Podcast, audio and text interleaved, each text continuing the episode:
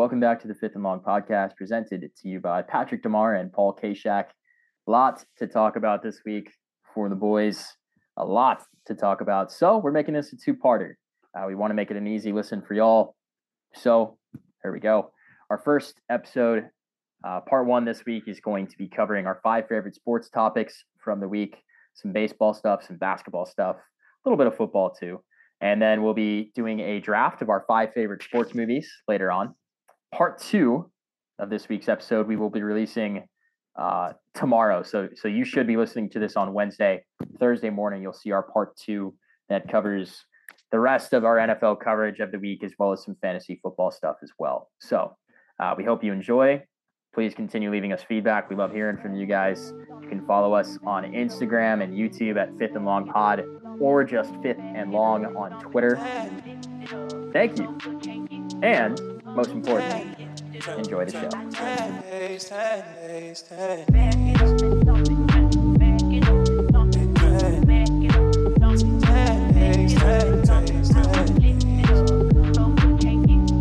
All right, back again with Kamish. Paul, my man. How are you doing? Are you doing fantastic or what? Fantastic. Now that we're talking some sports, Patrick, another episode of Fifth and Long. Can't wait, man. We got a good one for the listeners today. I feel it. Yeah, we got a lot to talk about. A lot to talk about. Um, we're gonna start doing this a little bit differently, just kind of how we structure the open of the show. So, uh, the first thing we're gonna talk about actually are our top five stories of the week. So we're called Fifth and Long here. Uh, we're going to say these are our five downs that we want to cover this week, just from different sports stories we're enjoying, things we think are important to us um, since our last episode. So, first and foremost, uh, we've been doing a lot of football stuff on the podcast. We've teased a little bit of baseball things. We were waiting, wishing. I was I was wishing and hoping, but there was no shot in hell Shohei Ohtani was coming to Boston. Man, this seemed like almost like a, a done deal from the moment the season ended. Not in the sense like the numbers and everything was arranged, but most people I feel like were predicting him going to the other side of town in Los Angeles. And that's exactly what happened. And I think the fit is actually phenomenal if you think about it. I mean, obviously it's Shohei it's Ohtani. Like, where's the fit not going to be good? But in terms of the winning culture that they're trying to to to build there. The guys that they have in that locker room, Mookie Betts, Freddie Freeman, Clayton Kershaw, even like these are all guys that want to win and want to do it the right way. They're not like diva flashy players, right? They're like nose to the grindstone, just put their ears behind their head, do things the right way, and work towards winning a championship. And that's all he cares about, obviously, with how this deal is structured. Uh, 10 years, $700 million. First of all, richest contract in pro sports history by like a good bit, I think. Um, Messi, I, like I don't know how much the Messi deal was worth, uh, but that that was really complicated because supposedly when Messi retires, he's going to be getting um, like stock in the team, and they're also going to be paying him with stock in other like markets. I think um, I read something like that a while ago, but what it, what was your initial reaction when you saw 10 years, $700 million? Uh, first thought was that it was actually more than I thought. I thought I thought the uh, the Same. number would start with a six at at, at least. Um, you knew you knew it was going to go north of 500 million for sure. I thought it'd be somewhere in the 600 million. So it's taken aback at that. Uh, and then I thought that the 10 years was a little bit less than what I thought when we've seen some of these other deals. I, I feel like um, have reached into like 12 and 13 years. I think Trout's deal was 12 or 13. I can't remember exactly. So those were initial thoughts. Um, can't say I'm surprised that it was the Dodgers. You alluded to that. If you're uh, if you were holding out hope for your Red Sox to to get Ohtani, I mean, I don't even know what to say as a Pirate fan. No, but... I wasn't. I, like I said, I knew there wasn't a chance. Um, yeah. Well, what do you think? What do you think I was thinking as a Pirate fan? What do you think I thought his prospects were of coming to Pittsburgh? Um, yeah, dude, you talked about some of the uh, studs that they've got on that team, and that's exactly what they are. You know, they've got Mookie, uh, Freddie Freeman, Kershaw, you mentioned. So there's not only a winning culture there, but it's guys that can level up to Ohtani's level of play on, on, the field, where you know previously it was kind of just Mike Trout and that was it. And Trout dealt with some injuries as of late. I think it's going to be great to see Ohtani in the playoffs, right? You know, we haven't gotten to see to see that side of him yet, and I don't think he's played in a playoff series. Well, right? the, no, the World Baseball Classic I look at, and that to me, it's the only thing similar that we have to work off of right now for that. But I actually I went back and I rewatched that um the final game between the US and Japan. I rewatched the whole thing and I after the final at bat between Trout and Ohtani, I probably went back and rewatched that another five times, just that at bat. Like I'm excited for that. I'm I'm already getting you know how much I love Ohtani. So right now I'm getting goosebumps thinking about him in a World Series game against you know the Yankees or or whoever, the Astros, uh, the Rangers, and um, who knows, maybe even the Angels put something together. Probably not, but yeah, that's that's what we all want. That's what we've been clamoring about for for Trout for years. We want to see him in the postseason, and now um, Shohei. Hopefully, we get to see that next year as well. Um, you would expect them to to make the playoffs this year, maybe not, but you never know. Oh, they'll make they'll make the playoffs. They should. They'll make the playoffs. Dave Roberts would be gone if this Dodger team didn't make the playoffs. It, they'll, but they'll certainly make the playoffs a few times during the next decade. The, I mean, making the World Series is a whole is a whole nother thing. Just with with the variance in baseball and how difficult it is to win in, in a series format and, and the way the playoffs are structured. But yeah, that's th- those are my initial thoughts. Um, my secondary thought, though, if we if we can jump into that, is that the Dodgers are paying Ohtani at his ceiling, which I don't think anybody out there is going to say that this is a bad deal. I'm I'm not I'm not going there. But they're paying him $700 million a year, which so basically they're paying him to be an elite pitcher and an elite hitter all in one, which we, we knew that that was coming, right? I mean, he's proven that he can do both. However, you know, obviously he's not pitching this this upcoming year with uh, some of the arm concerns. It's not the first time that we've seen that from him. I I would worry only about this if I'm a Dodger fan that he's not going to be able to maintain the pitching success throughout this contract. And then you and then you also like factor in he'd be 39 when this thing is all done. Is he going to be able to deliver an elite level hitting performance and pitching performance throughout the duration of this contract? Probably not. In fact, I'd, I'd definitively say he won't. But that's but that doesn't matter for LA. You know, it's like they they they got such a rich market out there. And if they can get a couple World Series here in the first five years of the deal, when Ohtani is still most definitely Ohtani, it's going to absolutely be worth it. That that will be that will be how we judge it. We will judge the success of that contract within the first five years of it. And so that was my other other big takeaway about it. I would say that it depends on how they use him because in the World Baseball Classic in that final game, we saw him used as a closer. I think there's certainly an argument to be made that that's probably what the last three, four years of his career look like. Maybe slightly longer, depending on arm health and and whatnot. Certainly, you you'd think that they intend to use him both in the lineup and on the mounds. The biggest story, though, is the deferrals. They're not really paying him to do both at the same time. They're paying him after the deal is done. They're just going to be paying him $2 million a year. It almost doesn't matter. Like, I mean, obviously it, it it's going to matter whether or not the contract pays off, but like he's, they're paying him $2 million this year, right? That's, I think 18th on their salary book currently. If you right. think about it, that's, I mean, how many major league baseball players do you think more make more than $2 million? A lot and none a of them ton. a ton, and none of them are named Shohei Ohtani.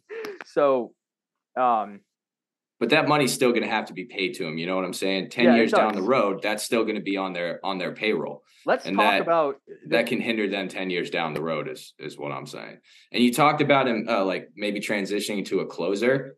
I'm sorry, thirty-five million dollars a year, which I'm just using thirty-five million arbitrarily because you know, just breaking up his 70 right. into half or, you know, 34 million if you take out the the 2 million per year that he's making. No closers getting 34 million a year. They're not. Right. I just looked it up. Edwin Diaz going into this year is the top um the highest paid closer. He's making 19.5. Something else I really thought about was how much revenue Ohtani generates just in terms of like advertising, marketing, and whatnot. For one, he makes $40 million a year just for himself in endorsements, which last year would have been, if it was his salary, it would have been one of the richest in the league. So it's not like he's really penny pinching with this $2 million a year salary for the next decade. Um, he's going to be making money. And, and in all actuality, in all reality, he'll probably make more in the Dodgers market than he did in the Angels market through um, those avenues. And then the Dodgers will also benefit from that too. Like this is the Showtime Dodgers now.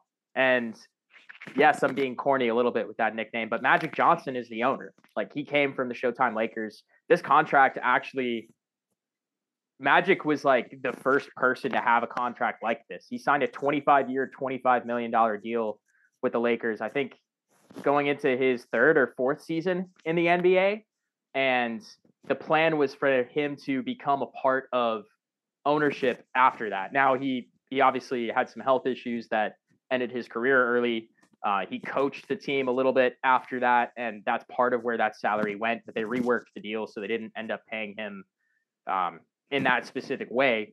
But if you look at the history of it, this is Magic sort of it's history repeats itself, right? And he's using that same model for a contract saying, I think you're going to be way worth way more to my franchise down the road than we're even paying you right now. He's using it as an investment more so than paying him um like I, think he's going to be worth more than 700 million by the end of it. If they win let's say they win two, three World Series, you have the whole Japanese market buying all of your merchandise, all of Japan. Like, not to mention too, if you can bring over a couple of his countrymen, right? We've got uh, Yamamoto right now. We've got um, uh, Imanagi. I think his name is the lefty. Uh, Imanaga. I, I might be wrong. I'm probably butchering that right now. Uh, but also, you're going to have Roki Sasaki coming over. You're going to have um, uh, the big first baseman, I forget his name, um, coming over as well. First baseman, third baseman, the slugger. Uh, you've got a whole bunch of other Japanese players. They're going to be coming to America and are going to be good in the next five years, even less. You could use that to your advantage. You can bring even more money in through that. Um, I'm excited uh, to see how it turns out. Obviously, I'm, I'm a huge fan of his. Big West Coast baseball guy. I, I'm just always up those hours so they're games that I tune into pretty frequently. Um, but yeah, it's crazy, dude. 700 million, 680 after do, the fact.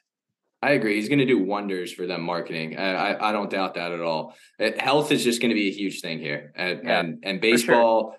Baseball can be nasty in terms of how quickly it can tear down a player. That's sure. all. That's all I'm saying. You know, with, with these long contracts coming in, and paying him to be an elite pitcher and to be an elite hitter, it's it's tough to to really live up to the contract throughout the duration of it. That's the only point that I'm saying. They're going to recoup they're going to recoup money like you said in in advertising. I'm just looking at the contract purely in in a just vacuum. off face value. Yeah. Like right, right. And then like and not just advertising like you said like, you know, bringing in uh you know more fans to the ballpark. The LA market is huge, even more so for the Dodgers and the Angels, like you alluded to. Um, I just I just wish more teams in baseball had the opportunity to do this. That's the small market small market man in me.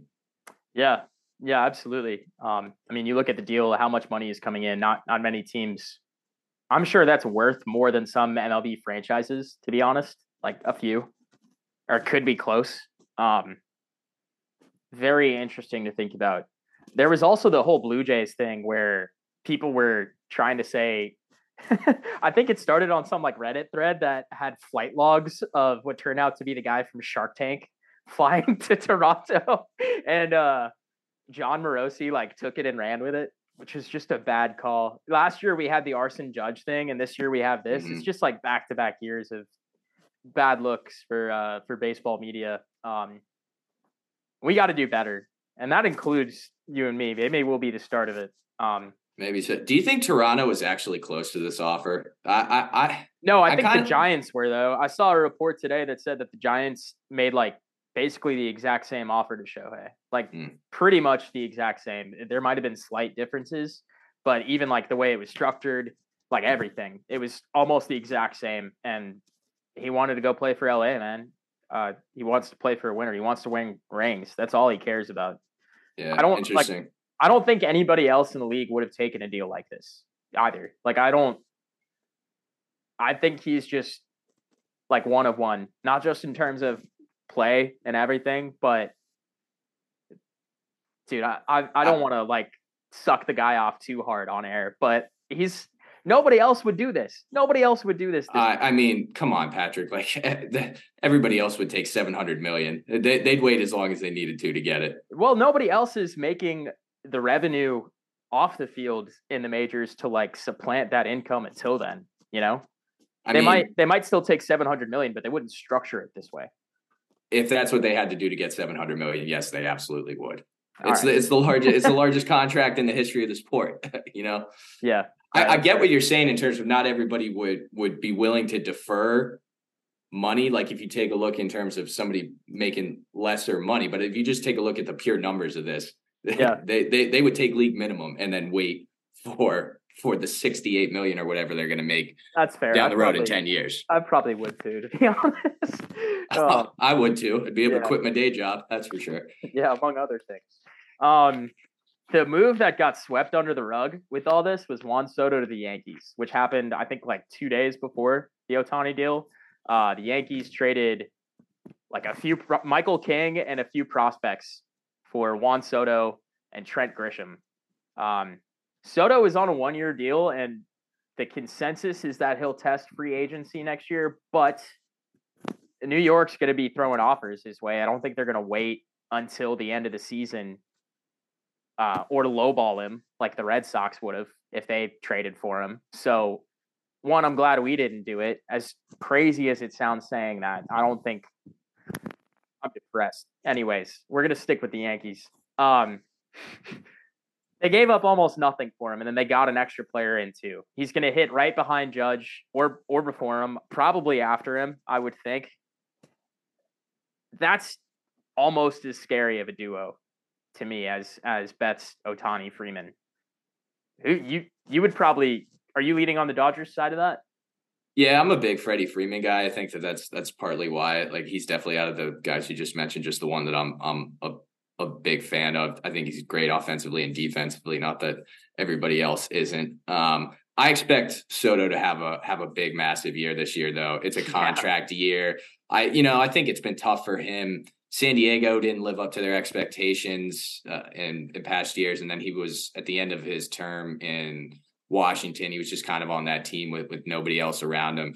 It's kind of that kind of sucks, and it's kind of easy to get complacent in situations like that. I think that he's a guy who's definitely going to perform better under the the lights in the Bronx.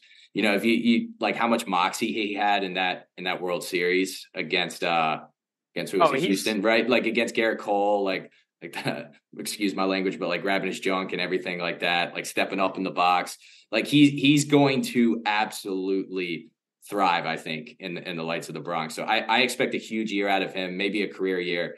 Um, and we'll see. And then, yeah, like he's a Scott Boras guy, so he's going to get a, a, a, fat bag of cash as well after this season. But I, I would, I would take the combination of Mookie, Ohtani, and Freeman. I think that they're a little bit better all around, well-rounded players. And then when you factor in like Ohtani, the fact that he can do both hitting and pitching, that that puts it over the edge. But I would like if I was a pitcher and I had to look at those names, I think I would almost rather face Betts Ohtani Freeman, to be honest, especially if I was a lefty, because then like you've got a little bit of leeway there, maybe. Like, I think there's less of a chance of those three guys going back to back to back on you or getting back to back homers from two of those guys than you would from having Judge Soto go back to back. Like, those guys are easily going to combine for 100 homers this year, probably more. Imagine if both of them hit 60 plus. That's like I'm trying to wrap my head around it right now, what it could look like, and it's terrifying. I terrifying for both, man. I mean, it's two super teams the way that they got their cores built right now. That's what it feels like. that's what it feels like. This feels like hmm. the NBA like 10 years ago, where all of a sudden everybody's trying to team up and and go get a ring together. I mean, isn't that what it feels like to you, at least? Yeah, to a degree, it's not a bad comparison back to you know some of those teams that the Warriors built, like when KD came over, and uh, well, I was even that, going further back, like like with LeBron and, and everything, Heat, yeah, yeah, yeah, with yeah. Bosh and Wade. Yeah, I, I feel you. Um, I mean, to a degree, we we already really we kind of have super teams in, in baseball. I think the Astros have kind of had one themselves. They just kind of built it from within more so than paying in free agency with some of the talent that they've kept on their core, like Bregman, Altuve. Now Alvarez is coming to the mix the past few years. Uh, the Rangers like went out and spent a ton as well. But yeah, yeah, this is this is to a new level. I I agree, and it is somewhat reminiscent of of what things were like in the NBA. Well, to your point, the Rangers essentially did that. And it's weird because like DeGrom was supposed to be a part of that World Series winning team last year. He barely True. played. They brought in Scherzer, who like didn't really pitch that well after they brought him in, but he was there, and the intent was for him to be a part of that as well. They had the big signings with Semien and Seager and Eovaldi coming in. Not that he fits in with those guys, but he was a huge piece of their run. Um, and that turned into a World Series championship. So now you see the teams that have even deeper pockets looking at the Rangers and saying, what the hell? Why don't we do the same thing? So yeah, I mean I mean the potential with the Yankees now is pretty high. Um and they're they're they're going to be heavily in the market for a guy like Yamamoto or or even um some other top name guys like Jordan Montgomery, who knows? Um, Blake Snell, even maybe. I mean, he would be a great fit in New York. Um, it's very imposing the thought of it for a Red Sox fan, who are our highlight acquisition so far this winter is Tyler O'Neill. No hate to Tyler O'Neill. I think he'll fit great in Boston. I'm just waiting for us to do something, and I imagine you feel even worse. Which, well, I'm, which I'm sorry. well, our highlight acquisition, I actually like the the one kind of splash move the Pirates have made. I, I actually thought the Marco Gonzalez signing was our best move, was not our best move, but was was a good move. But that's our that's our splash move. Compare that to signing Ohtani or, or or, trading for Juan Soto. It doesn't really stack up. So I, I agree. Like it speaks to a point I was going to bring up a little bit earlier, and I won't touch too much on it because I know it's a it's a point of contention with some fans of, of bigger market teams. But it's I just I wish baseball had a salary cap where the the playing field was a little bit more even. Because the thing is with with the Dodgers and like let's say the Yankees do re-sign Juan Soto after this, and like let's say let's say oh what I kind of alluded to and what people are are not really giving credence to happens. And the Ohtani contract actually we look back on it five ten years and it doesn't live up to to the numbers that we see now it's not a huge deal in the end for the Dodgers. They'll they still have the money and they're going to be able to rebuild, not even rebuild, like they'll just be able to go back deeper into their pockets and go still spend on somebody else. Whereas if a small market team does make a splash move like this and it doesn't work out, like they might be screwed for the next five, ten years. That's that's the frustrating part about it. And you know, as a fan, of like a Pirates or an Orioles, even though they had a, a, good year last year, or like maybe a Rockies or somebody else that doesn't get the national recognition that the Dodgers and the Yankees do. You just know that you can never make a move like this. And it sucks that you can really never have the best player on your team, or you have to draft him and you can only have him for a couple of years. It's unfortunate. It's not the case in other sports like like the uh, NHL or um, NBA or or NFL. And I, that's just the unfortunate part about it as a fan. It's a perspective I have that I know not everybody does. But my final my final takeaway on that and the salary cap push in baseball that I know will never happen. You're gonna love hearing this then. Um Ohtani is not the only member of that trio to to be receiving huge deferrals uh, Betts is going to make $120 million in deferrals from 2033 to 2044. And Freeman is going to make another 57 million during that span. So in total, that's 177 plus 680, 780, uh, 857 million dollars. That's almost a billion in deferrals for the Dodgers, and they're not done yet. Like Wow. And they're going to be paying that to guys in 10 years down the road whenever those deferrals are due. Those guys won't probably won't be playing for the Dodgers. No, I mean, they might be. They, They, they might not just be out- playing at They all. might just be out of baseball, right? Right. So they're going to be they're going to be paying more to guys who aren't playing than small market teams like the Pirates or the A's or somebody like that are paying to guys that are actually playing. I you know that's the frustrating part about it. But they've got the capability to do it. The collective bargaining agreement allows for this. You know, power to them. If it, you know it's not against the rules. The NBA in-season tournament just wrapped up. Um, I sort of like joked about it last week that the Celtics got eliminated early and it felt like June already. and uh, yeah, the Lakers, man, they won the whole thing. The in, the in-season tournament, I think, was really fun to pay attention to. I watched a lot of the games. Uh, we had the highest over ever in a professional NBA game happen and a hit between the Hawks and Pacers. Uh, that was a crazy game. Uh, both teams scored into the 150s, I believe. Uh, we also had some really high level basketball being played from the Pacers. Tyrese Halliburton lit the world on fire for like three weeks, and I think he's he's here to stay. He he might play his way into an All NBA spot this year. Maybe not the first team, but I think certainly there's some consideration there for the second team, especially with making it to the finals of this tournament. Um, we sort of saw the Pelicans have a little bit of a moment too, which we've been waiting for since Zion entered the league, and and there's been a lot of discourse about Zion this week. I'm not going to entertain that. I I'm not here to like shame an athlete for the way their body is. Zion is way more. He's a hundred times the athlete I'll ever be. So I don't really feel like I'm in a position to be like stop eating. you know what I'm saying? Um, plus, uh, if I lived in New Orleans, I'd be stuffing my face with fine cuisine all the time, anyways. Po' Uh, boys and beignets. Yeah, yeah, man. Oh my god, best gumbo I've ever had was out of a plastic cup in the streets of New Orleans. I swear. Um, there was alligator in it, I think, too. From from what I remember, about the guy told I, me. I love gumbo. I don't really know the ingredients, but I just know it's good. So good. Um, but the Lakers ended up winning this tournament. Uh, that that final, I think it was a real crazy experience to have these one winner take all games in playoff fashion. You saw a lot more randomness occur because of it. Um, the Celtics kind of got eliminated as a result. We didn't have a healthy Kristaps Porzingis in that game, and and that was part of the reason why. But there were other reasons too. Um, I'm not trying to make this about the C's right now.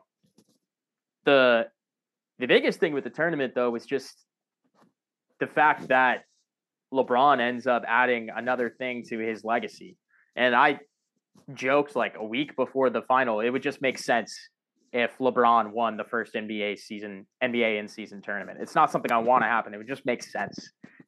and of course it happens. Um, you saw the championship experience of him and, and AD and um, the remnants of what was left there from that title team a few years ago kind of piece it together and and lock back into that mentality. AD had like 40 points, 20 boards in the final, which was crazy. Like I a lot of the uh, the conversation about this tournament was our team's actually going to celebrate it if they win, and they did. And it wasn't like some small market, no money team celebrating. It was the Lakers who are tied for the most titles in NBA history. Like this was a core NBA franchise adding something else to their rafters. And they are going to have a banner for it too, by the way. They announced they're having a, a banner unveiling ceremony. I think today's Tuesday. I think they're unveiling it Wednesday, if I'm not mistaken. I might be wrong. Um, it's crazy, man. I LeBron's legacy keeps on growing. He's such a huge part of this era of the game and and the stories that are going to be told about him and, and what he's done for the game are going to be in that same lexicon as as MJ and, and other guys like that. And um, some people might even hold him higher than that. A lot of people do. He's he's up there with me. I, I'm not going to rank my top five greatest players right now, but did you tune into to to much of the tournament at all? I caught I caught a little bit of uh, some of the highlights of the um, of the last game. Not not much. I'm not the biggest NBA guy, but I, I do.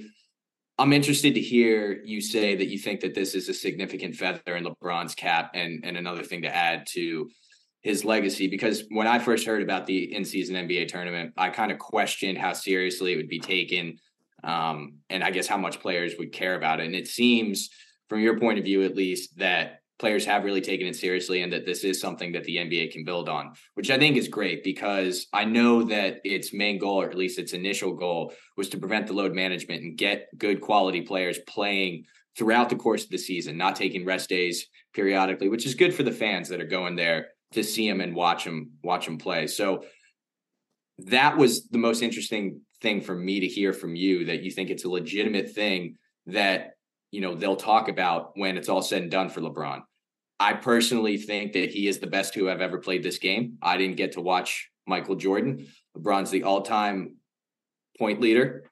And for me, my opinion of LeBron was cemented when he took that nothing Cavaliers team that actually got swept by the by the Warriors. I couldn't name one other person on that that team. The year that they lost to the Warriors 4-0 and he just carried them through the playoffs, beat the beat your Celtics on the road. I believe they were down 3-2 and ended up uh, winning that series to to head on to uh, then face Golden State who did sweep them. He is phenomenal in all facets of the game. He's he's evolved his game. I think both he can play, you know, point guard. He can really do anything. He can shoot now. So it is phenomenal. It's good to hear that you you think that this is a legitimate thing that everybody's taking seriously, and I hope that that continues because I think that NBA fans deserve to see a quality product from start to finish, and I don't think that we were getting that in the previous years. Well, I would say initially some of it had a little bit to do with load management, but it wasn't like the whole goal of the tournament. It wasn't really it was part of it. It was it was to make the regular season more enticing and more watchable. You want more eyes on the product during the regular season. And part of that goes with yes, guys playing, which you would think more of them would do in in tournament, but not everybody did. Like the Nuggets kind of rested some players. Um, the Celtics, I like. I think if it was a playoff series, Porzingis probably plays in that game, but he didn't in the in-season tournament game. Um, do these wins and losses count towards the overall standings and the records at the end of the year? I think so. Separate? I think so. I think they were doing it in a weird way though, where like no matter what, you still play 82 games. Where like if you advance to the in-season tournament, you get other games marked off your schedule or something. I still don't mm-hmm. really understand it. I just know that by the end of it, every team is going to have 82 games counting to, towards their schedule. You don't get like extra wins Got you. But so a win in this tournament is is still a win. it's yeah. going to go on your ledger. Okay. I'm I'm pretty sure. Yeah. Um. The to your point, I don't even know if the players knew if the players were going to take it seriously. Like, I remember going through a lot of podcasts. A lot of NBA players have their own podcasts, which I, I think is really cool. Actually, that like NFL and, and MLB guys have started to sort of lean into it, but it definitely the genesis of that was with Draymond in the NBA, and, and other NBA guys have have taken over that uh, approach as well.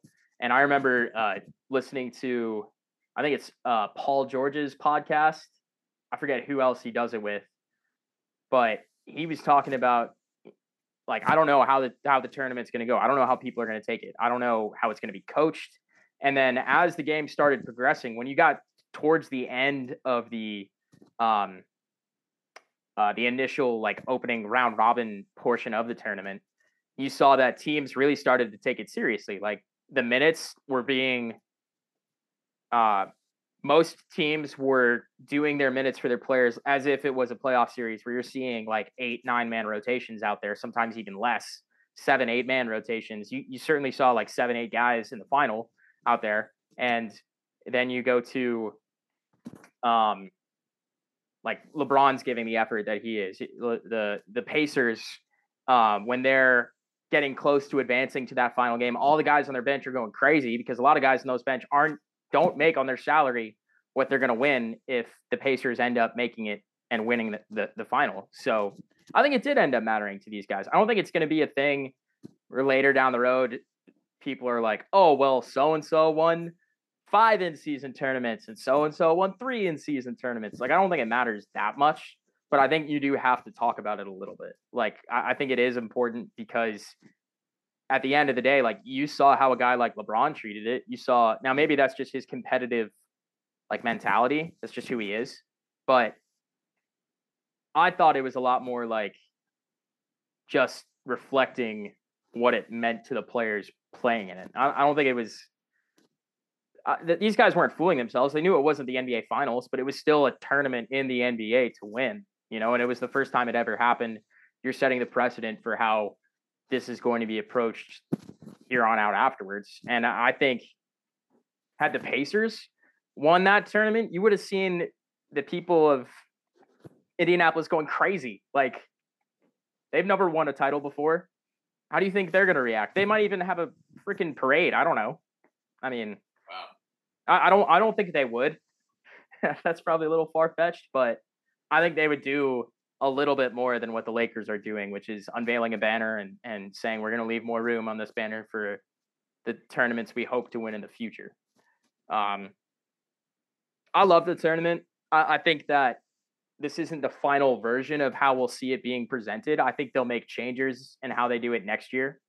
Um, maybe adjusting a little bit of how the tiebreakers are done in the opening rounds, um, what the rewards are if you win. Like maybe it ties into playoff seeding at the end of the year. Maybe it doesn't. I don't know. Personally, I would rather it not give you an automatic playoff spot because I think it would give a team like the Lakers an advantage where now that you have a playoff spot with like uh still like 50 something games left to go, you can just do nothing for the rest of the year. Like we still have to play uh three fourths of the NBA season. You can't just like that wouldn't maybe, be fair. Maybe move it past the halfway mark or do something like that. Yeah. You know? So it's so it's like you're still maybe most of the season is is pretty much finished and you put your hard effort throughout the majority of the season, but this then you could still clinch a playoff spot maybe later in the year. I would I think it's a good spot right now. I, I wouldn't necessarily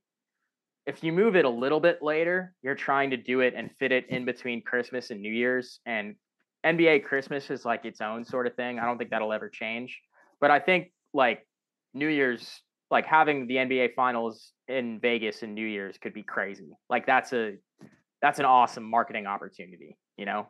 Um, and could be a lot of fun for the guys too. So you mean the end season tournament on New Year's? Is that what yeah, you're saying? Yeah. yeah. End, you yeah. said you said NBA finals. Oh, well, my bad. My, yeah, I, meant, I meant the end season tournament. Gotcha. Thank, yeah, thank you. Thank you. Of course. Where would, I, where would, I, be without you? Without a co-host? That's. Right. I'm trying, man. I'm trying. I don't know much about the NBA, but I know that the finals are played in June. Yeah. No, it's um I'm a fan of this and I kind of want more of it. Like when the tournament ended, I was a little bit sad that um I wasn't going to have this kind of this brand of basketball played again for a while. So I hope they do more things like this.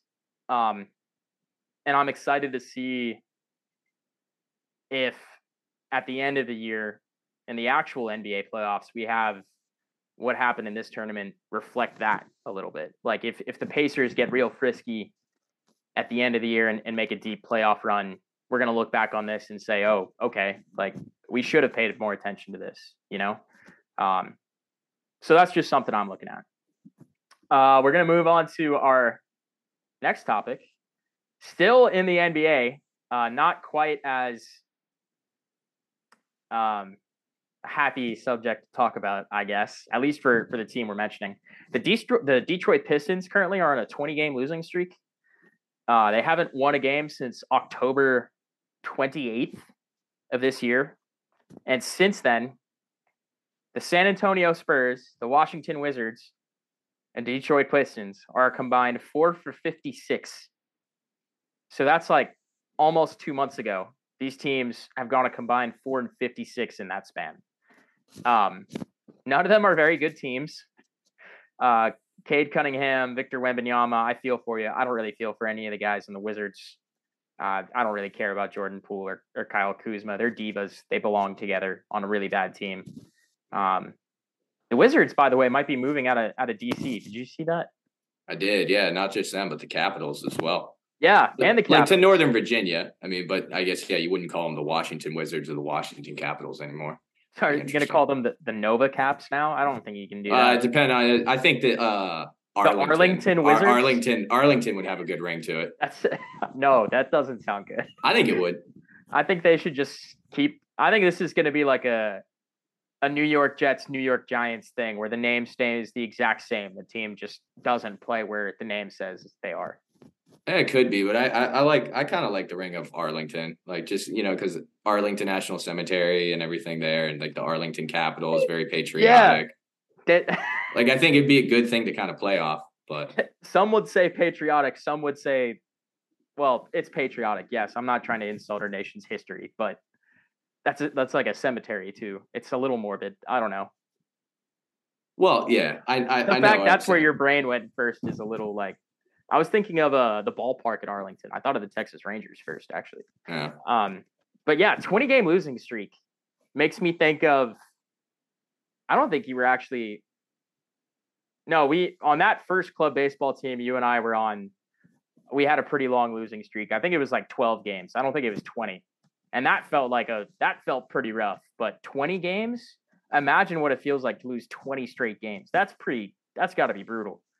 I've never lost that many in a row, but I've had winless seasons playing like Pop Warner football before. Like I've been on 0 and 9 teams, and you just show up to either the field or in this case the the arena expecting to lose. Like I guarantee, like I see some young names on here in this list. Like you mentioned Cade Cunningham, Jaden Ivey as well. Like those guys I'm sure are just probably showing up expecting to lose. And it's it's tough that that's kind of their job right now and that they're just there kind of collecting a paycheck and you know willing to take the beat down. I hope things turn around for the Pistons because I've certainly rooted for teams that have been the doormat of their respective sports. But I it's it's tough, man. It's a it's a far cry from the bad boys. It's a pretty huge come down to earth too for Monty Williams, the head coach of the Pistons, who uh, just a few years ago was coaching the the the Phoenix Suns in the NBA Finals against the Milwaukee Bucks, and now like he's the head coach of the worst team in the league.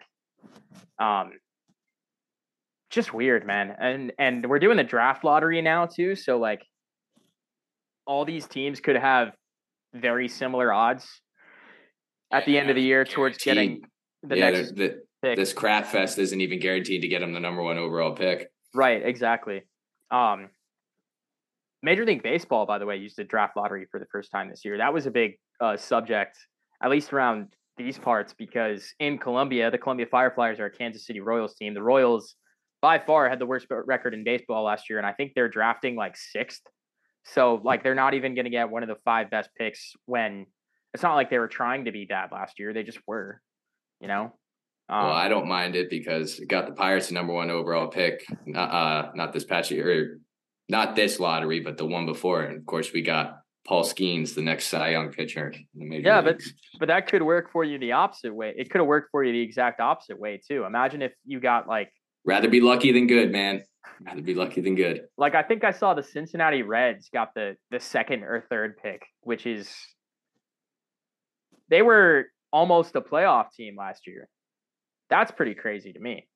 Um, yeah, baseball. Baseball. I think it makes a lot more sense to do the the lottery because the baseball draft isn't as significant uh, as as the other drafts. In fact, of the major sports, I'd say it's probably maybe hockey. I, I think isn't like that significant of a of a draft, but it, it's an absolute crapshoot. Like there are you like Mike Trout went what 23rd or 24th overall. Like the guy who's going number one overall is probably not going to be the best player drafted in that in that class. Where and it, and it's just not a slam dunk of a pick. It's such a crapshoot to even figure out whether the guy that you pick is going to make it to the majors.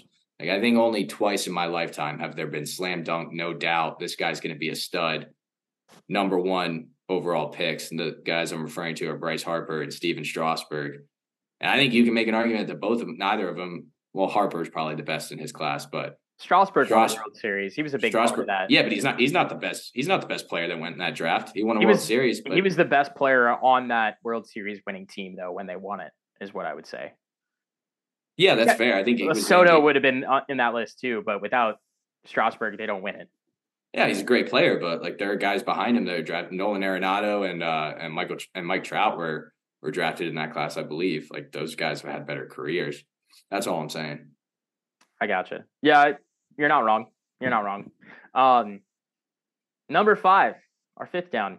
I, we kind of skipped mentioning two and three. It doesn't matter. But we we covered them. uh, number five, the DeVito family. Tommy DeVito, the New York Giants, man. Yeah, it's a beast. Tommy Cutlets. Like, manja manja on those cutlets, Tommy. He's Italian. Dude, I love this guy. I, I can't get enough of the the DeVito content. It's crazy. Um, that was a fun game last night too. Monday night had some good games with it.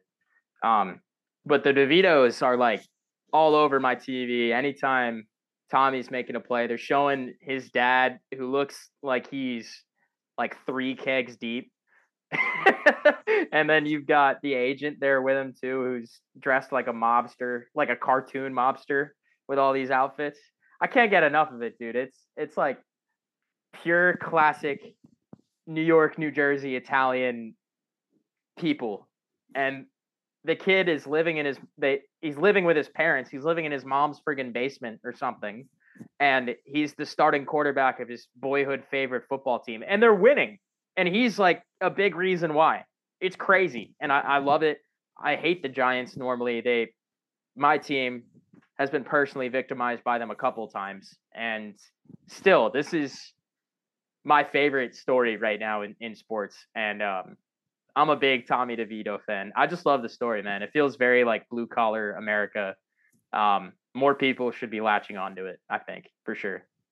It's feel good, no doubt. I mean, yeah. as a fellow as a fellow Italian, I I I can't help but root for for another paisan. But um, it's awesome, man. Yeah, and it's good that his family's soaking up the glory too, because you never know how long it's going to last. I, I mean, it's a good story right now. I'm not. I don't want to rain on the parade or anything. I think you're a little bit higher on DeVito than I am, but this this won't last forever. So it's good that they're soaking this up while they can right now.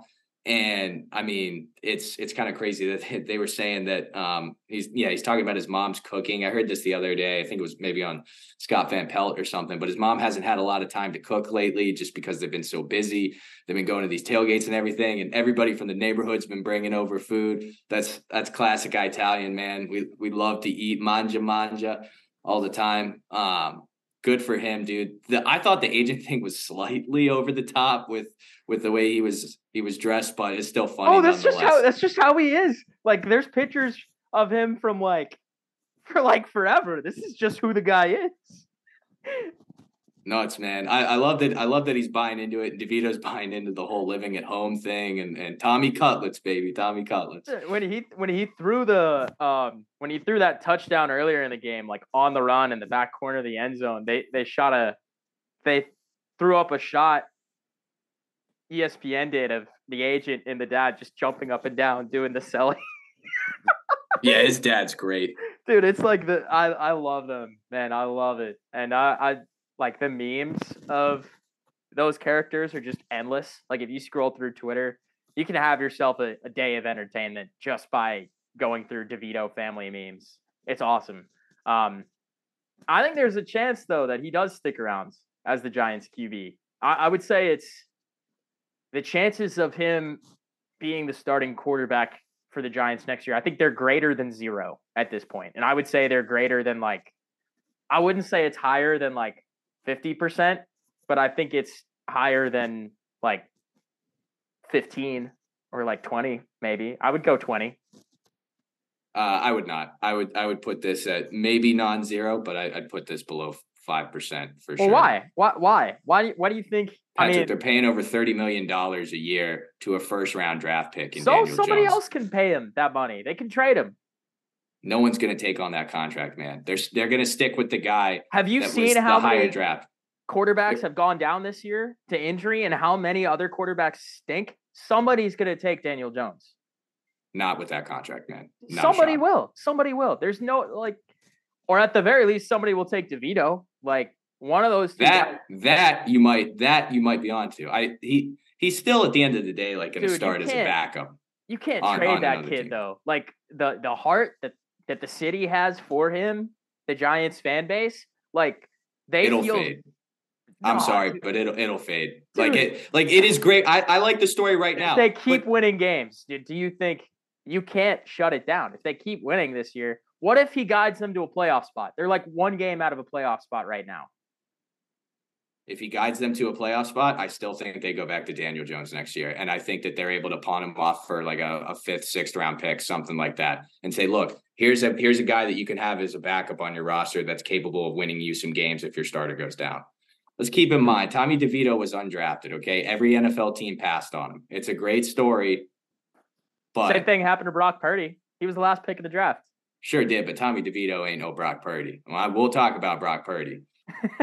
I mean, hey, like if you look at the stats, right? Just comparing him and Danny Danny Nichols, who I'm going to start calling him instead of Danny Dimes. Um, so I I want to I wanted to wait another week to do this because even though DeVito's played in six games, he's only started five, whereas uh, Jones has started six. He didn't finish six games, right? So I guess it works. But uh, completion percentage is pretty similar. Uh, DJ is 67.5% on 160 attempts, whereas DeVito is 65.9% on 126 attempts. So you give him another like game or two, and they'll have a similar number of pass attempts. I would expect DeVito's completion percentage to be slightly lower, but not by much. I don't think it's gonna like hop Jones's by a lot, but I don't think it's gonna be like much worse than it is now either. Uh, he's only 54 yards behind him. So his average yards per attempt is over a, a whole yard higher. Their rushing stats are very similar 40 carries for 206 yards and tutty for uh, Jones, 31 carries and 151 yards for a touchdown for DeVito. But then just their the other passing numbers, two touchdowns, six picks for for Daniel Jones, eight touchdowns, three picks for DeVito. He's a better thrower of the football. It's that simple. Like their running stats, their running game is similar. Jones is a bigger guy, but he's getting hurt. He's the one that's hurt right now, not DeVito. Like I don't think there's we we debated the Trubisky uh Pickett thing last week, and you said you don't see much of a difference between them. I don't think there's much of a difference between these two guys either. To me, they're like pretty much the same, and I would say DeVito might be a little bit better. Honestly, the team rallies around him more. I, I mean, their O line is the same as it was when they stunk earlier in the year. Their coach is the same. The receivers are the same. The running back's the same. The defense is the same. The quarterback's different, and they're winning games. So that's my argument for Giants fans. As a Patriots fan, I can't believe I'm doing this. I can't believe it. You can you can look at the numbers just in a small sample size and look at what they've done this year and just look at that. And yeah, it's comparable if you just look at it in that small of a cylinder. But yeah. let's keep in mind, Daniel Jones led this Giants team to a playoff win on the road last year against you know, the Tommy, Vikings. Tommy, Tommy, undefeated. It's a playoff win, man. Yeah, it's a playoff. It's a playoff win, dude. It's nothing to take away from. He went on the road to do it too that Vikings team wasn't as good as their record last year, but they're still a good quality football team that won their division. Tommy DeVito's played what five, six games. I mean, we saw how how fall. We'll talk about this maybe a little bit later, but like Josh Dobbs, who we were hyping up just a couple weeks ago, has fallen from grace pretty quickly. The exact same thing can happen here with DeVito. Is all is all I'm saying, and I'm cautioning. I, I love the story while it's happening, but take that into account, and then also consider some of the opponents that he's beaten. Like the Commanders are nothing to to write home about, and then uh, the Packers were going to be a Packers aren't bad, but who did they beat last week? I'm I'm blanking on it. Um, the I'm, Pats, the Pats, yeah, Pats, right? And it's not like they like this past game was solid. They put up over 20 points, but it's not like they were a juggernaut. You know, they only scored what 10 points against the Patriots, and they might not have even won. Is pretty nasty though. They scored 30 against the Commanders. They the Patriots defense has been good. I, I'm not it has been, but even against that. a good NFL defense, you should still be scoring more than 10 points. Like that's never that's never going to be enough. And you could make the argument that if your kicker had just made a chip shot field goal, it would have gone into overtime and DeVito might not have even won. Yeah. Compare that to some of the guy some of the teams that Danny Dimes had to face when in the early portion of the year, like had to face Miami, had to face Dallas. Uh, I believe San Francisco was in there as well. It's just a little bit of tougher competition. I'm all for it, dude. I think that this can get DeVito paid as a backup quarterback after his three year deal in New York is up. But New York's not. New York's not going to look at this six game sample size and abandon a guy they spent a first round pick on and just gave a massive contract to. Well, their next four games are against the Saints, Eagles, Rams, and then Eagles again. So they could easily be 0 and 4 in that stretch. They could, but what Very if they're not? What if they're not? What if they go like two and two or like three and one? I'm not I'm not saying I think they will, but what if? You know? And to the last thing I'll say about the Daniel Jones thing, yes, he won a playoff game last year. And then the next week he got beat by 30 against the Eagles. So I I was that went to the Super Bowl. Yeah, okay, and they didn't win, and they're not going to win again this year. I don't see. I just don't think I was never really a huge Daniel Jones guy. Giants fans in our circles know this, and I'm a feel good story lover too. So I, I, would ride the hot hands. I love the DeVito kid. I, I hope he keeps playing well. I'm rooting for him. Tommy Cutlets is going to send out a hitman on me for talking about him all this. I, I, you know what? I'll, I'll root for him. I'll root for him right yes. with you, dude. Yes. Finally. Ah, I won you over. That's all I wanted. I mean, I still think Daniel Jones is better, but I'll root for DeVito nonetheless. All right, we'll see. We'll see what happens. Time will tell. Time will tell. Uh, would you say? Nah, never mind. We're not going to do that. We're not going. to No, bring that. it on. Bring it on. Give it to me. I I said in our group chat, I think Daniel Jones would make a lot of sense in Atlanta.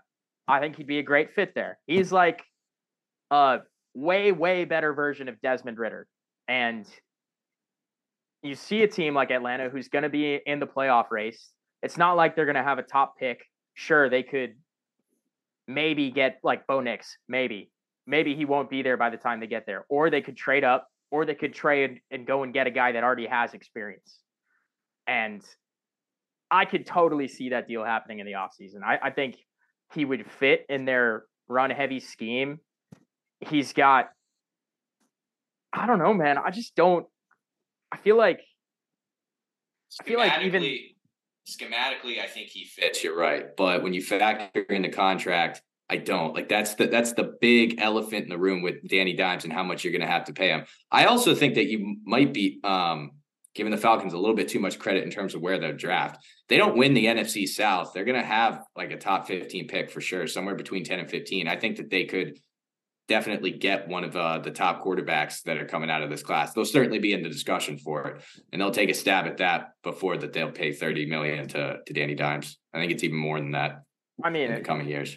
You look at the the draft, my old draft tracker, uh, pulling up right now. Let me bring this up.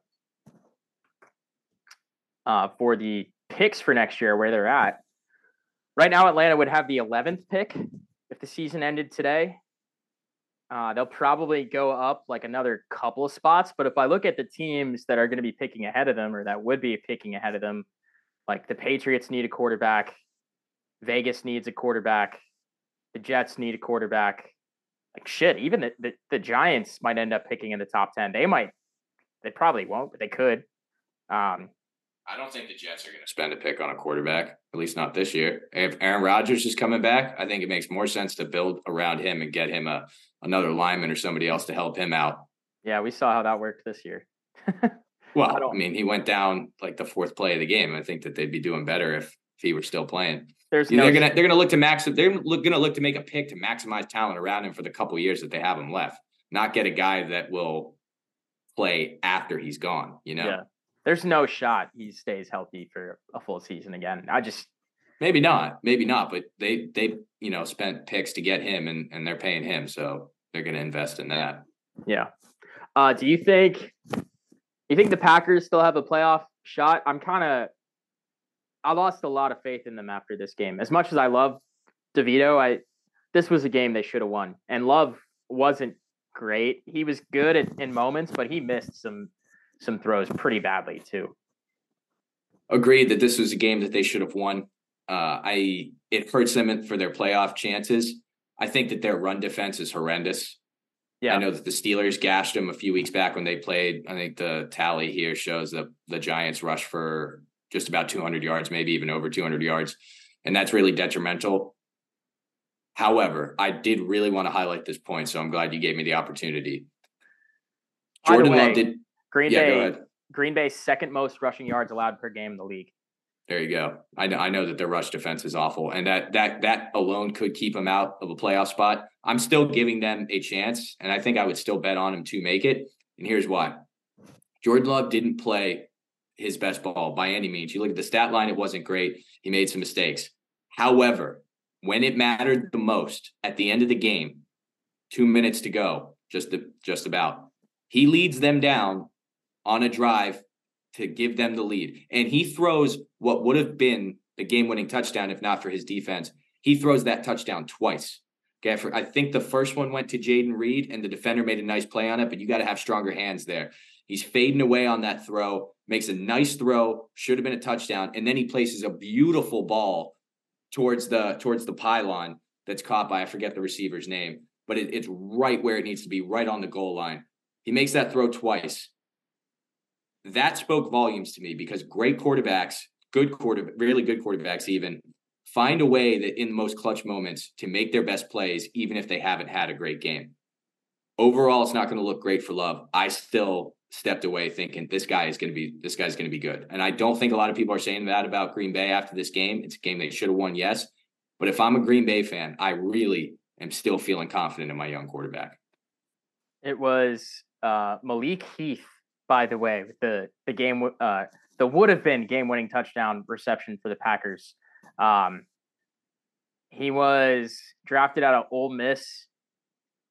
Uh, no, I don't think he was drafted. I think he's undrafted. Uh, but he only has seven career receptions. And That's that pretty was, much that, like that everybody. was one of them. Yeah, dude. This it's all first and second year guys that he's dealing with too. Yeah, it, they, they're not going to the NFL.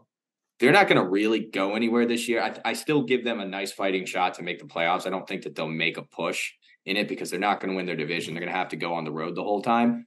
But I said this last week. If this core continues to grow together, it's scary to think what they could evolve into next year and the year after. It's all about building blocks right now for them, learning, facing adversity, and learning how to deal with it. I think they've already done that to a degree, digging themselves out of an early hole this season. I think that they'll be able to bounce back from this bad loss. 10 days, 10 days, 10 days. 10 days, 10 days, 10 days. All right, listeners submitted request here. We're gonna do a, a, little cool segment. We're gonna try to do something like this every week. Just shouting out to you guys for tuning in. Um, help you to learn a little bit about us. Paul and I are gonna do our sports movie draft. So we're gonna list. We're gonna do our top five uh, favorite sports movies each, but we're gonna be drafting them. So uh, there's a chance Paul and I both might have to dip into our bags a little bit for sports movie knowledge, but I, I like the idea here. Um, do you want to pick first, or should I go first? You can go first. I can go first. You're gonna yeah. give me first dibs. I'll give you first. Top five sports movie drafts. Okay. Um. Man, what do I want to go with for my number one overall pick? My number one overall pick for sports movie draft. Um. Man, I can't not pick The Sandlot. I feel like The Sandlot has to be one, right? Like you can't not. It's not necessarily my favorite, but it's the number one draft pick, right? I have a hot take. I love, I do love The Sandlot. Don't get me wrong, but I have a hot. I think Bad News Bears is a better movie than The Sandlot. Ooh, but that is yeah, a hot take. Man. It's a hot take, but I, I do love The Sandlot. I mean, I mean, how could you not? big Bad News Bears guy, huh? I am a big, the original Bad News Bears. Yeah, definitely the yeah, original. Definitely the OG. the OG. The OG is good, I will say. Um, is that your next pick then, or are you going with no, else? no, no, no, no, no? Okay, well, um, what's what's yours then? Okay, my I mean my first pick. It's it's one of my favorite movies all time. I, I will take Rocky. I'll take Rocky as my first pick. Um, ultimate underdog story. Just I, it's just great, dude. Absolutely, the training montages. What's there not to love about Sylvester Stallone? Ultimate cool guy. Yo, Adrian.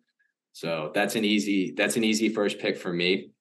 And then I really I don't know what I want. I'm to take my number two pick.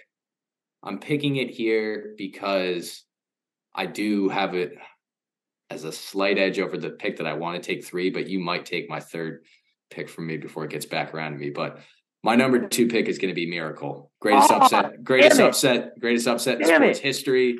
1980 U.S. Olympic hockey team. Give me Miracle. Herb Brooks. Fuck. Who do you play for?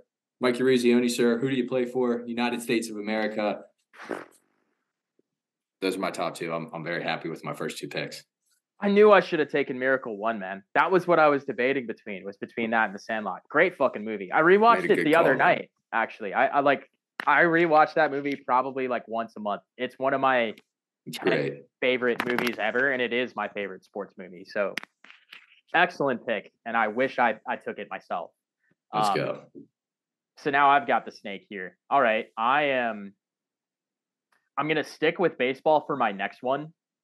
Um, for love of the game, actually is is like a classic sports movie of mine. That's my probably my favorite baseball movie and it's not like fully about baseball really a lot of it has to do with like kevin the guy that kevin costner is playing his like love life and everything like that but um the the way that they depict baseball in that movie is awesome and how they sort of show what it's like to be an athlete where like when you're in the heat of the moment the good ones can kind of block out everything else that's going on there's a couple scenes in there where uh, I really like what they do there, and um, it's set in Yankee Stadium. They actually got the Yankees broadcasters on, or they got Vin Scully to do the narration in the movie as well for like the the calls of the game, which is awesome. Um, rest in peace, Vin Scully, one of my biggest uh, inspirations. So that would be my number two pick. Uh, number three, this is where it gets a little bit difficult for me, and there's a few that I want to go to. I'm sticking in baseball again. And again, I'm going with kind of an older movie, but it's probably not the one you're thinking of. I'm going with The Natural, uh, featuring Robert Redford. That's that's that's another like top ten movie for me, and I I enjoy that movie better than um better than For Love of the Game. Like I, I'm a left-handed hitter. The movie was essentially like a a little bit of like a reference to Ted Williams, sort of, uh, with Roy Hobbs. Like he wears number nine and everything. Um, awesome movie, awesome, awesome baseball movie. And I used to actually watch that final scene where he hits the home run before like any game I played in, any sport. I would watch that last like five minute scene to try to get amped up, and it worked, except for when it didn't you ever you ever hit the lights on a home run?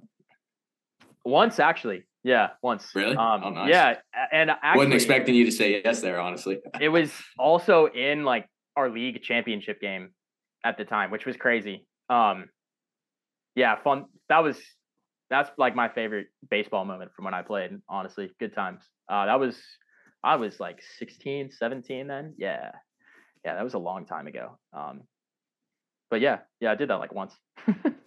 awesome, dude. Those those are two really good picks. Uh, to be honest, what was your first one again? I'm sorry, I'm blanking on. Uh, for love of the game. For love of the game, yeah. So yeah. right now off the board we have the Sandlot, Miracle, uh, Rocky, for love of the game, and the Natural. We each have two picks left. We can continue to do this snake style if you want, or we can alternate for these last two rounds. I'm down to alternate for these last two because I'm I'm thinking I know what I want to do with my oh, wait, no, I have two picks, right? So I have three more. Are we doing four or five? We're doing five each. Five each. Okay. Um, I'm down to alternate. I know what I want for my third pick here. Um, and then after that, I, I kind of want to see where you're going because it, it, gets really dicey. My third one, eh, I'm going to stick with baseball as well. Um, and another Kevin Costner baseball film. It is my, I, this might be my favorite sports movie of all time. It's close with Miracle and Rocky, but I, it is definitely my favorite baseball movie of all time. Bull Durham, baby.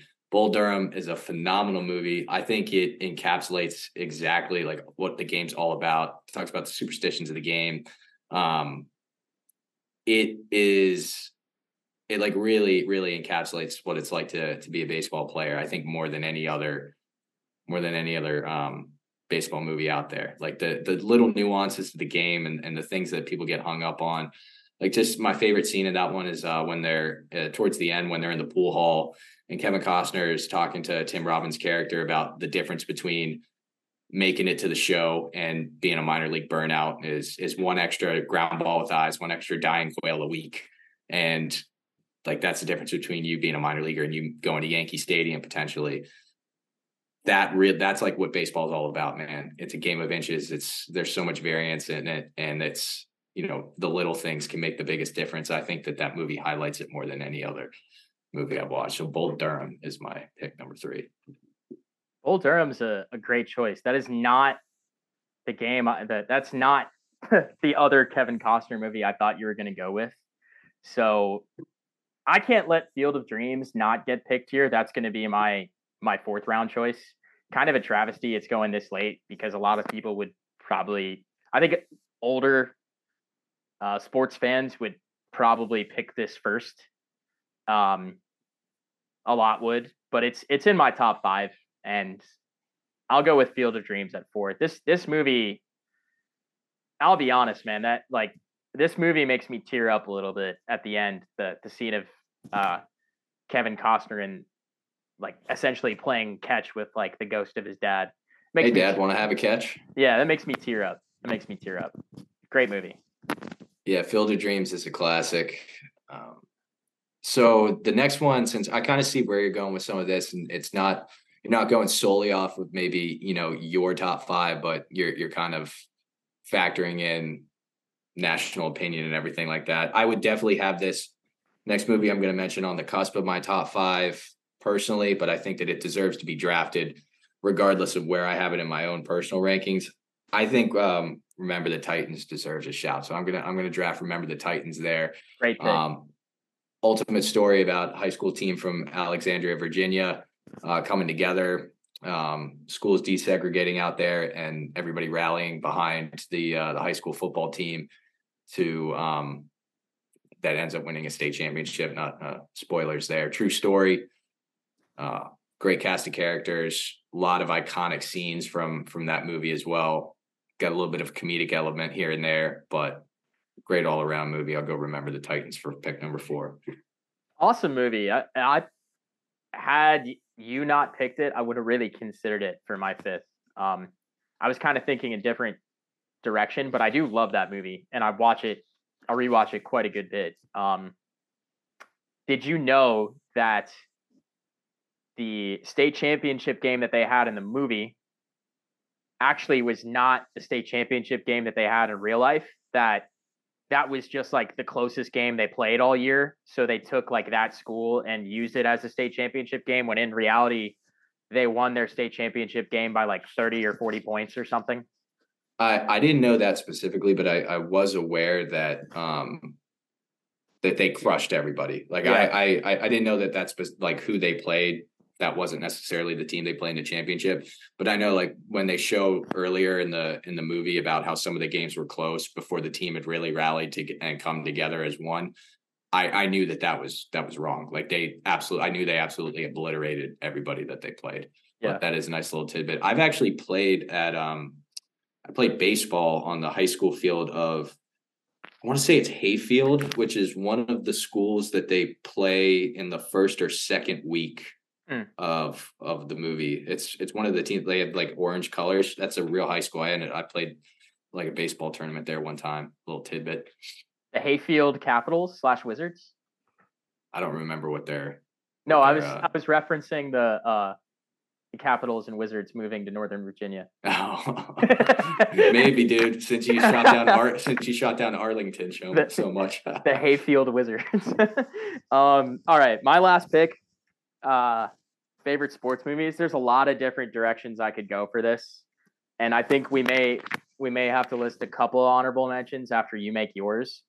Uh, I don't think this is I don't think this is the movie you're thinking of and it's a great movie. So I'm about to be really proud of it. The greatest game ever played, golf movie featuring. Oh, great one, dude! I should have thought about that earlier. That absolutely belongs on this list. Great awesome call. movie, dude. I'm not like you.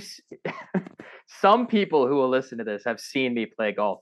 I'm not a big golf guy. All right, I'm not good at golf. I don't pretend to be. Most of the time, I don't even know which hand I hit with. I do now, but I didn't used to. Um, awesome movie though. Like Shia LaBeouf, this is one of my favorite roles that he's done.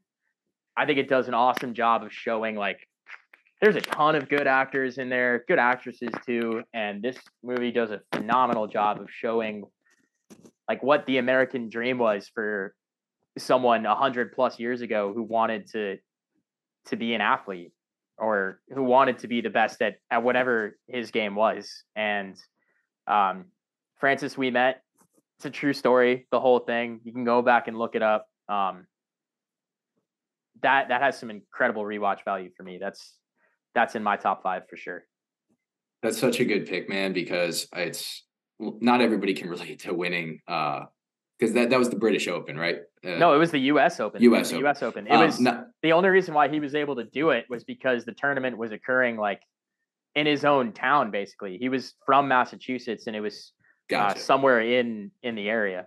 Gotcha. Been a while since I watched it, so I couldn't remember that deep detail. Not everybody can. Where I was going with that is not everybody can relate to to winning the U.S. Open, but I think everybody can relate to to being an underdog and and and like that encapsulates it and just absolutely giving the the best and all that you can.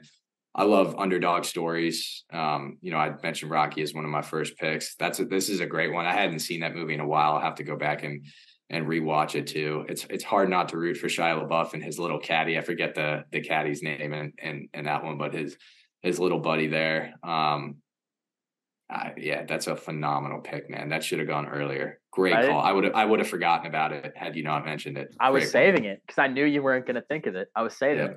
It's Good not call. mainstream enough, but it should be. Good call. Oh boy. You've got um, a tough choice here now, I feel like. There's a lot of ways you could go with this. So um our listeners are probably going to crucify me for this, but uh I got I, I want to throw this out there because this is a movie that I think a lot of people would have on their top five sports movies, but I've never actually seen this movie start to finish.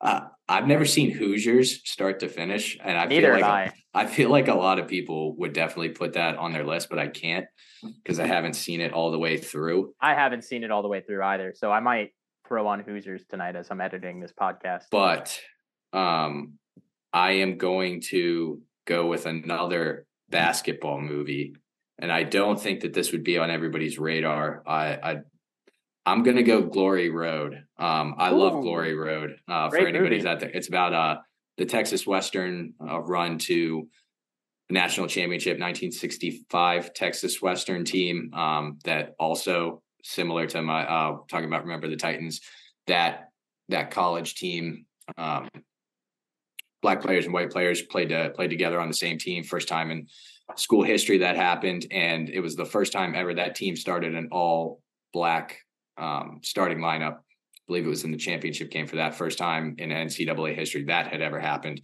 And that team um, kind of came out of a small conference. They're now known as University of Texas El Paso. So that's yeah. why, for those of you um, who are are not aware of the term Texas Western or the school name Texas Western, that's where that's what the school is called now. Uh, but they go on to win the national championship that year over Kentucky, and the, that movie highlights the again similar to Remember the Titans, the team coming together, school, everybody rallying behind them, and their their run towards the title. So I don't think that would be maybe on everybody's list, but I love Glory Road. I think it's a it's a great movie, and so I'll make it my final pick. So this past March was the 57th anniversary of them of that UTEP team winning uh, the national title against Kentucky and um, they also uh, celebrated the life of Willie Cager, who uh, passed away. Actually, who who was a big part of that team. He was mm-hmm. the guy who had the, the heart issues. Yep. Uh, he passed away earlier that year. Uh, died at the age of 81 in El Paso. He spent his whole life there after his basketball career ended. Um, great, great story, man, and an awesome basketball movie. When you said basketball, honestly, that was kind of where I I was hoping you went with it. To be honest, because that's it's one of my favorite basketball movies for sure, for sure. Um, yeah, I I think I would definitely have it in my personal sports top five. Um, I I just don't I don't know how mainstream or how well known of a movie that is. So I I but I, encourage our I encourage our listeners out there if you ha- haven't seen it, um, go check it out. It's a good film. I bet it's more well known than you think. I hope. I hope it's a great story. And I love college basketball, so I can appreciate it. Do you want to know a movie that I thought about naming and am really glad I didn't, but I considered it for a hot second? Cars. Well, I, cars, cars is in its own category. You know, I love cars, but it's not even like, like I don't think it counts. But like, it's it's sports, sorta, right? It's it's cars racing. It's, it's car NASCAR, I guess, right? The animated no, version really. thereof. I don't yeah. know. It's a great, great movie, man. Cars. Um, Friday Night Lights didn't make the list. Any given Sunday didn't make the list. Any given Sunday, I actually feel kind of bad about snubbing, but I don't think. I think all the movies that I listed, I definitely would have picked over it. Um, still. Moneyball, um, Moneyball deserves an honorable mention for me too. I, I think, I think that that movie with that one, I think it needs to just age a little bit more. Um, some of the other movies we talked about are a little bit older, have a have built up a little bit more of a reputation. No, that's a great that's a great sports movie too. At one of my being... favorites. Uh, The Fighter is a good one. With, um, Absolutely. Christian Bale and uh, Mark Wahlberg. The Mighty Ducks, old school, would even be another one I would throw in there if like you know I'm not a I'm not a huge Mighty Ducks fan. That's another hot take of mine. I think it's a rip. I think it's just a rip off of Bad News Bears. It's just the same story, just in a different sport. Yeah, it's not for everybody. Um, the one sport, the one movie I feel like people w- might eviscerate us for not mentioning is um, Rudy. I feel like people will be really upset neither of us picked Rudy because that's that's also a classic.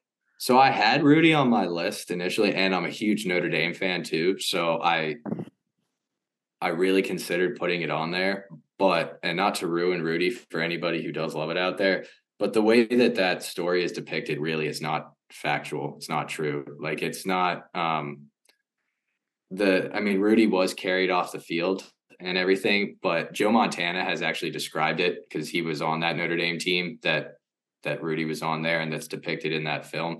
It was really kind of done more as a gag or a joke than it was taken seriously. And so the movie I don't think the movie really highlights the actual um reality or, of the uh, situation or, or, reality. Yeah, it doesn't yeah. give the correct feel of how things actually were with uh, with that team and, and with Rudy Ruettiger. So that's why I left it off for that. Kind of coming to that realization over the past few years, hearing some of the stories that I have.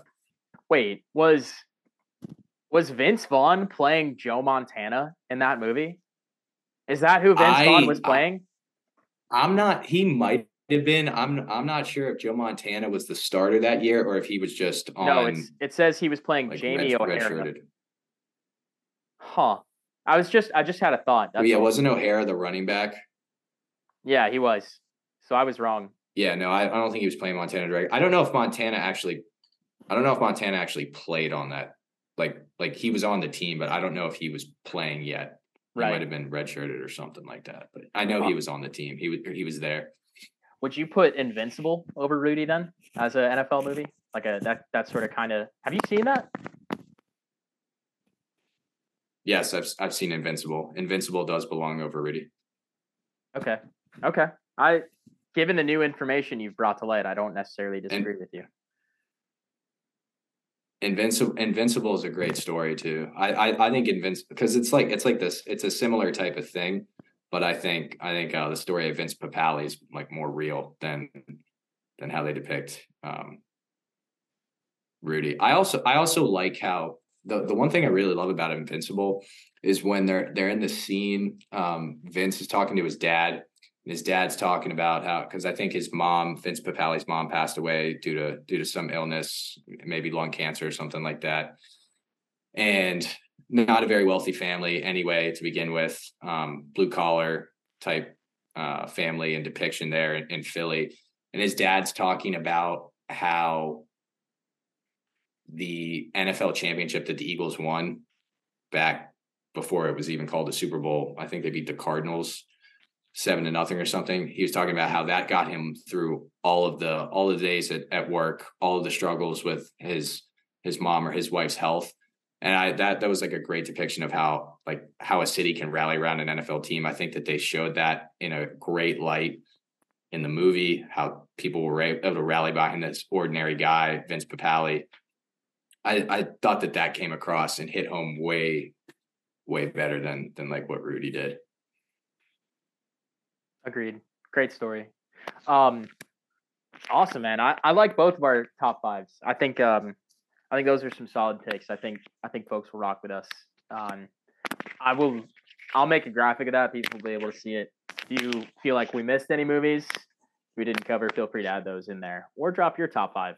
Um, Paul,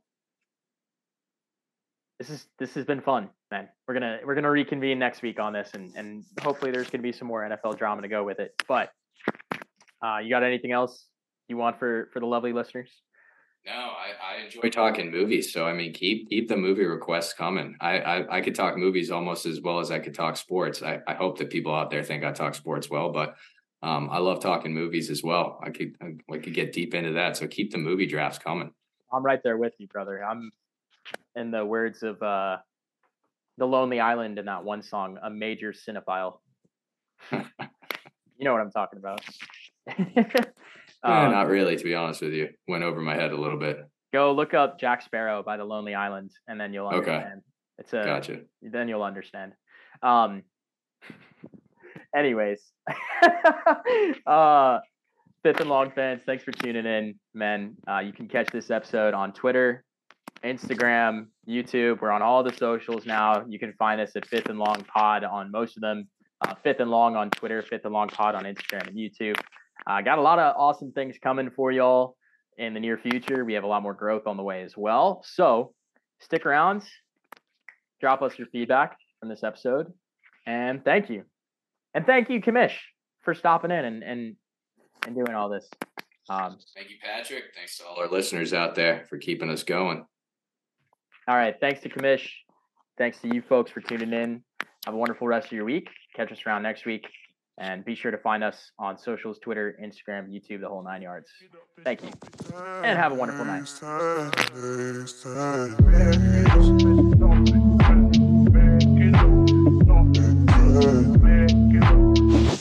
Ten days, ten days, ten days.